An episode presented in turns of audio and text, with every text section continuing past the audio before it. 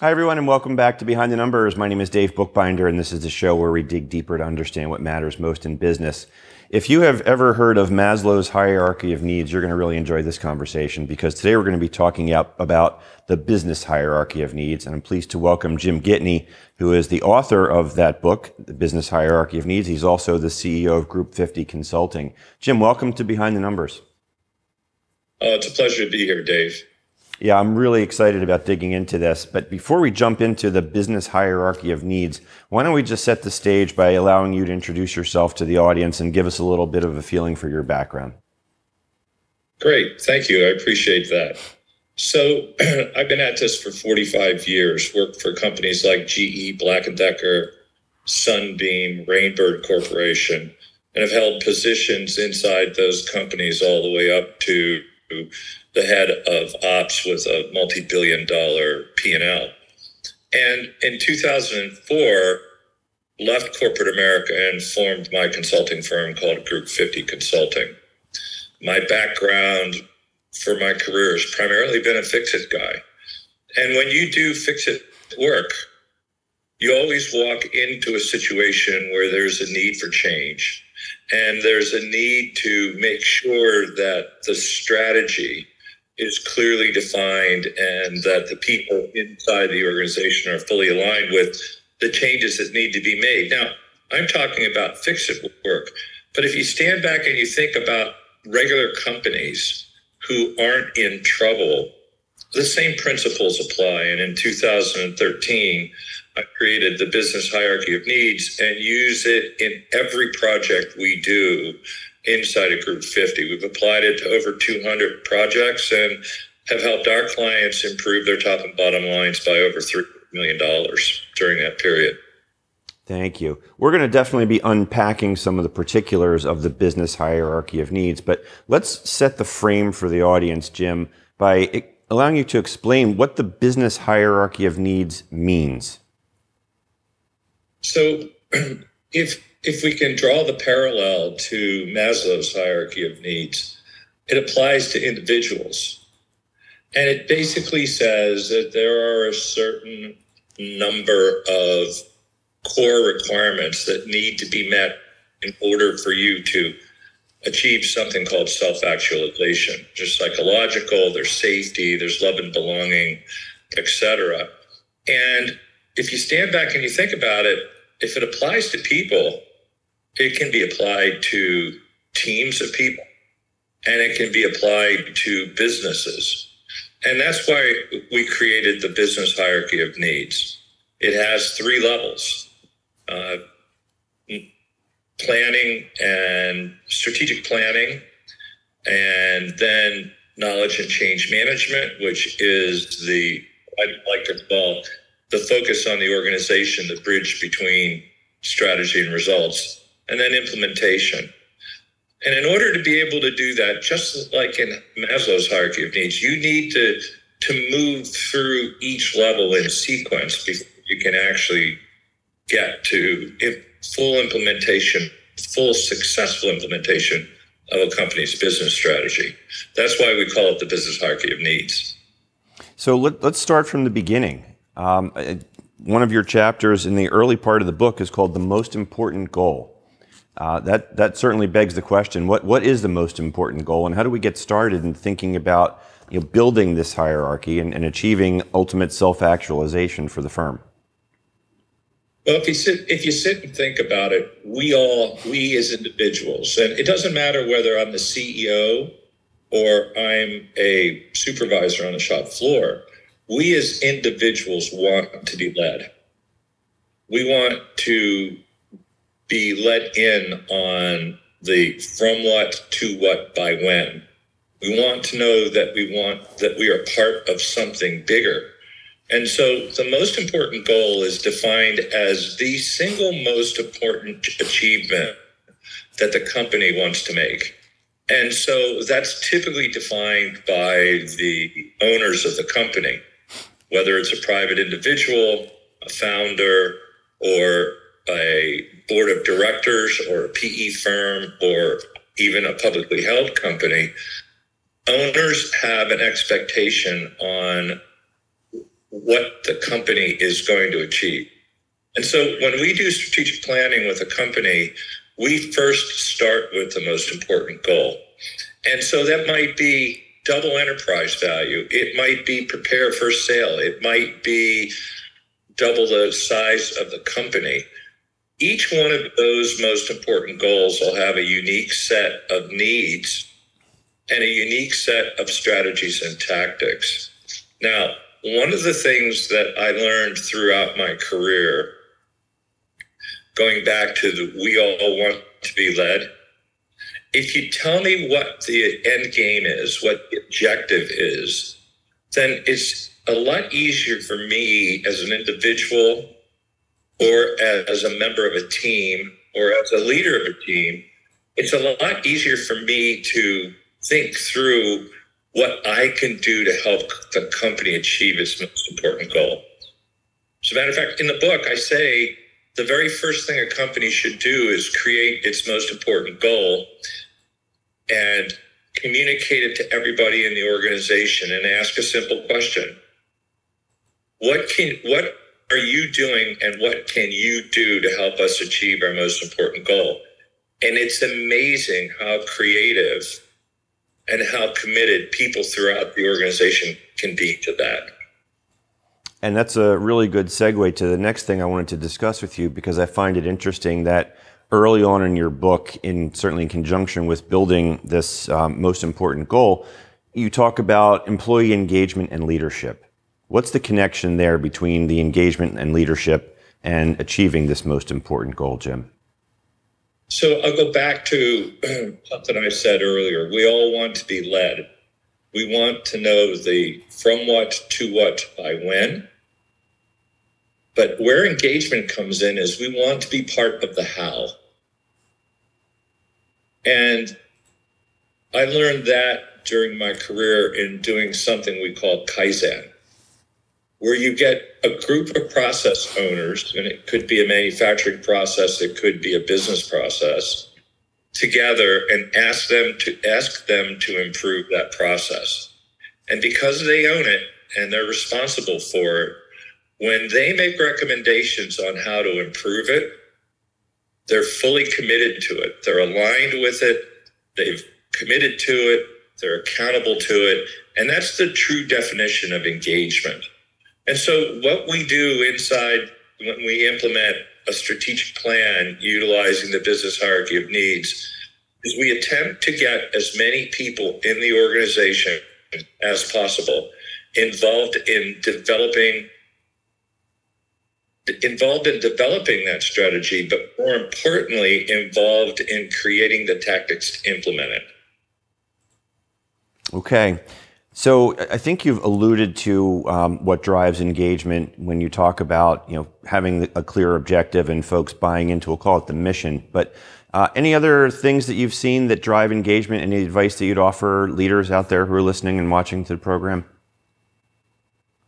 Well, you know, it, it really it really boils down to if I know what I'm accountable to and I know that I'm part of something bigger, which is extremely important to the Gen Z and the Gen X and, and millennials.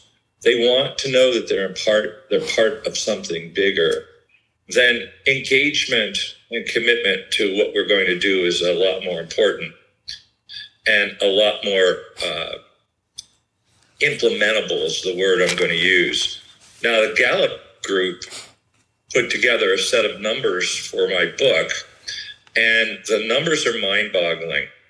Companies that have a high score for full engagement of their organization, and that's all levels of their organization, can realize 23% improvement in profitability, you know, 20 some 20, let's see, 18% improvement in productivity, 81% reduction in absenteeism.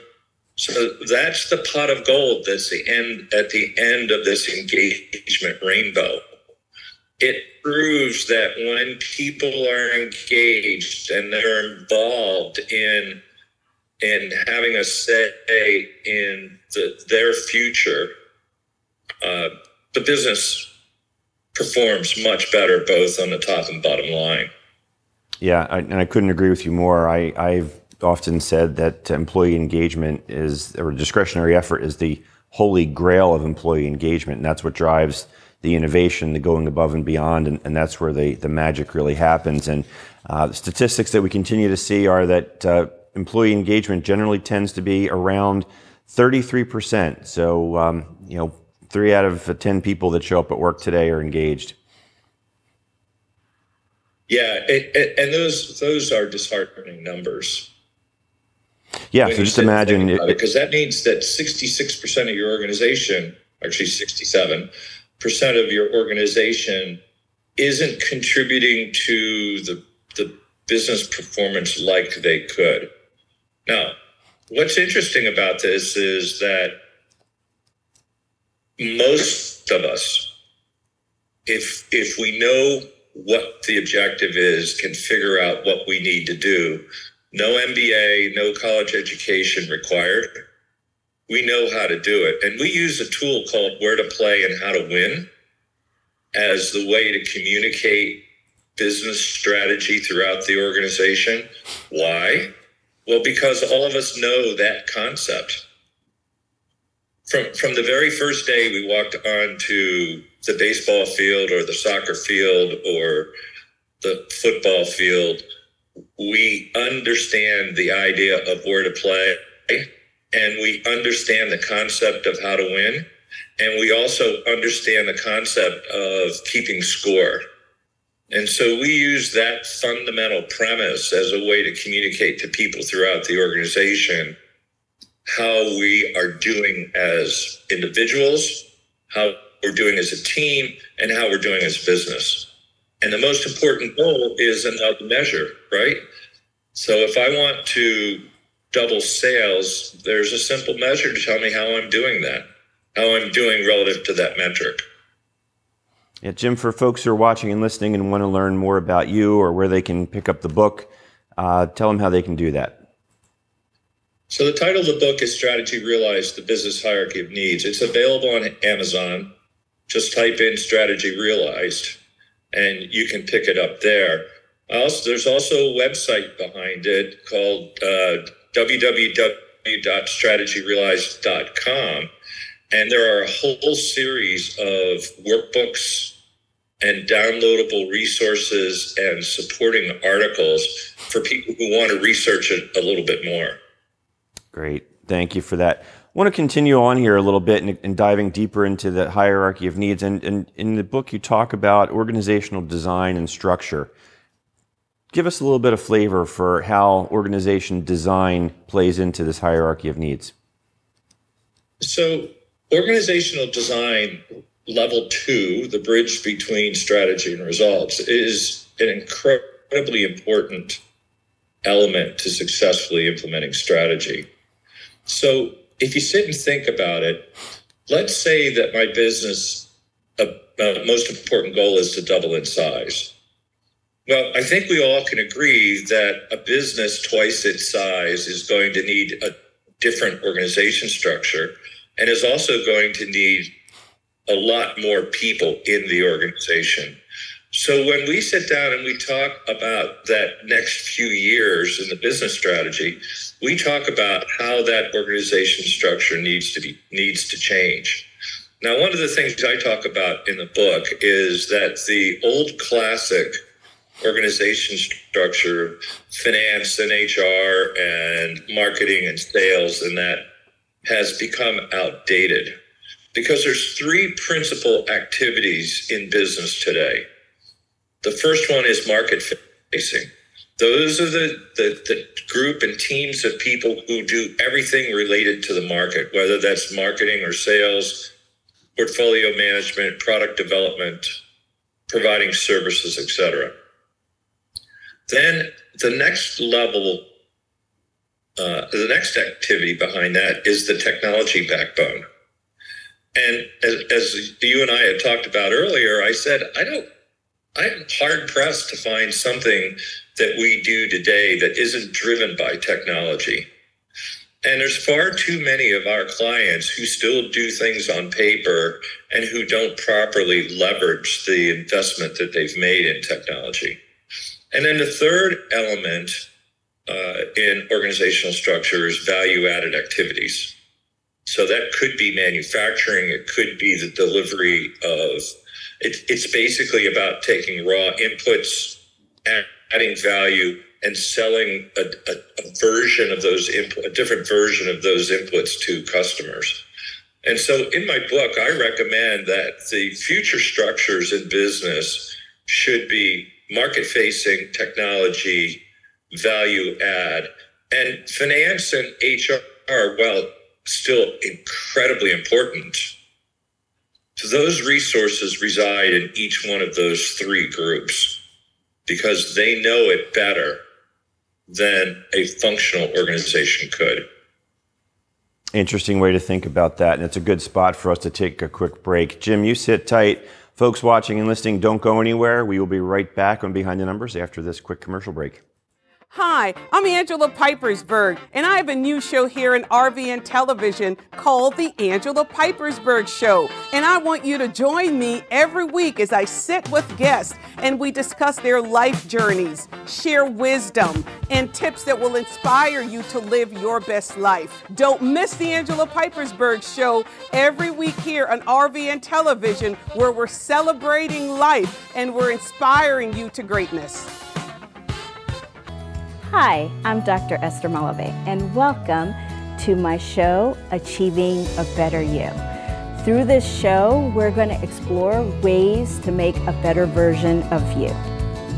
For example, nutrition, finance, fitness, health. Remember that there's always a way of making a better version of yourself, no matter what the circumstances are. And remember to look for Achieving a Better You show on RVN TV.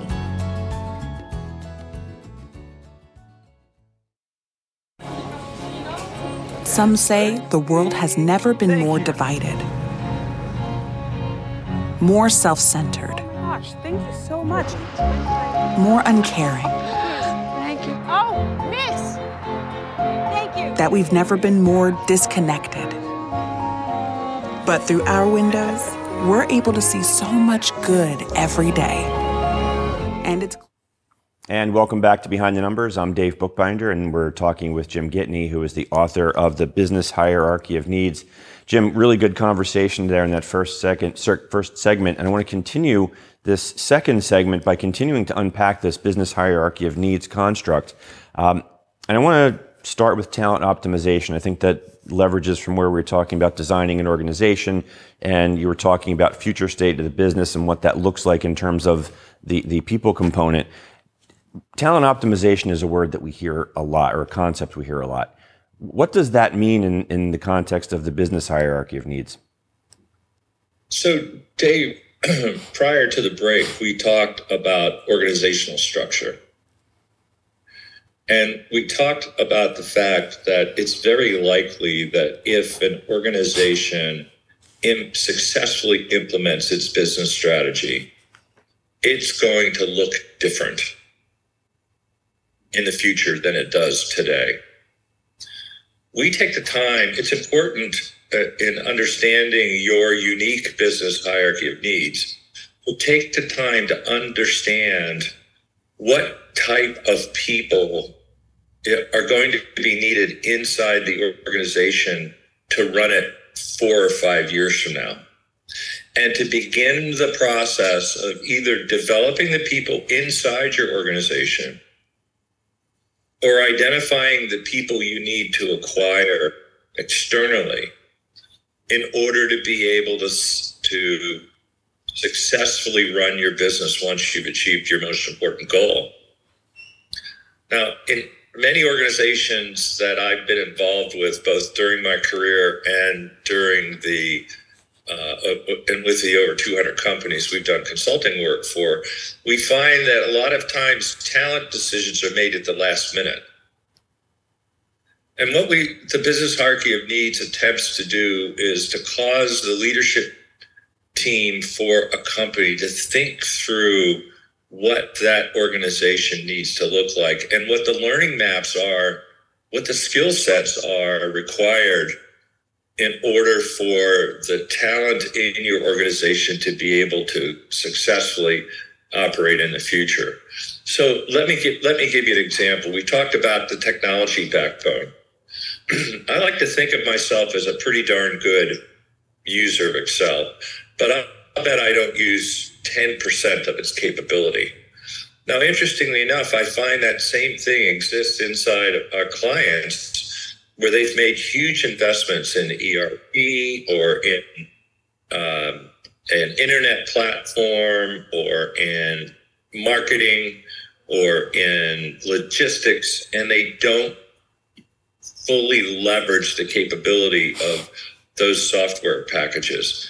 So, part of talent optimization is to understand what types of technology skill sets the people in your organization are going to need and how to to allow them to gain those skills and when they understand how to leverage the technology properly, they're then able to continue to transfer those skills and redesign business processes around it.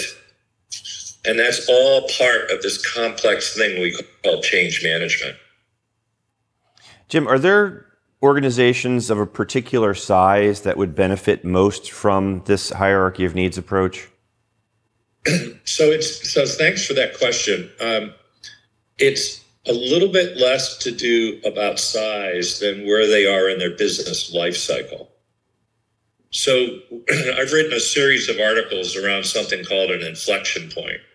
And every time an organization doubles in size, it needs to redesign itself in order to be able to double again in size. And so that means redesigning the business strategy, redesigning business processes, redesigning organization structures. And so the business hierarchy of needs applies to every business and to teams and to individuals, but it's especially critical in companies that are in inflection points or companies that have been have gone through a merger and an acquisition or companies that need to be restructured because that's where the most significant risk exists in terms of successfully implementing the future. Thank you for that. Because when you talked about laying out a skill map, um, it struck me for a minute that perhaps smaller organizations might not have that kind of capability in house. Well, that may, well, okay that may be the case. But if you sit and think about it, what happens to an entrepreneurial organization that say does $25 million in sales and wants to grow to 50? A company that's $25 million in sales is typically run in the head of two or three people because they're the people that brought it there. When they get to 50, they, those two or three people can no longer run it by themselves they need to surround themselves with other capable individuals in order to to move from 25 to 50 million dollars and so this the thinking through the business hierarchy of needs and the skill sets needed to to be successful at 50 million dollars applies equally as well Jim, we're coming down to the uh, the final few minutes here in the program. It does go very quickly, but wanted to talk to you about pr- kind of bringing it all home in the concept of measuring the results. Can you talk about that? Yes. So it all starts with the most important goal, and the most important goal needs to be measurable. And we, as as a team, can sit and break the most important goal down into its fundamental elements what's going to contribute to us doubling enterprise value? Or what are the things that we need to do in order to double sales? And we break those things down. It might be hiring, it might be new products, it might, it's obviously financial measures.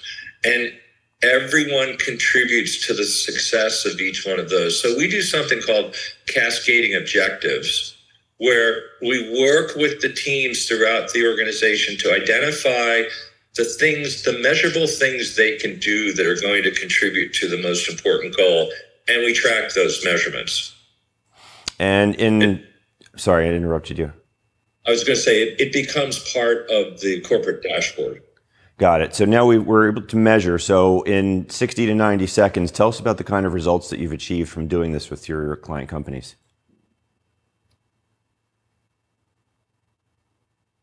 So, can you repeat the question, please? Yeah, the types of results that you've achieved with your client companies from implementing this hierarchy of needs approach. So, for for example, one in one instance, uh, there was an organization that was in trouble that was about two hundred million dollars and losing fifteen million dollars a year. And inside of eighteen months, we turned that they turned around to increasing their sales and having over fifteen million dollars in profit, a thirty million dollar swing.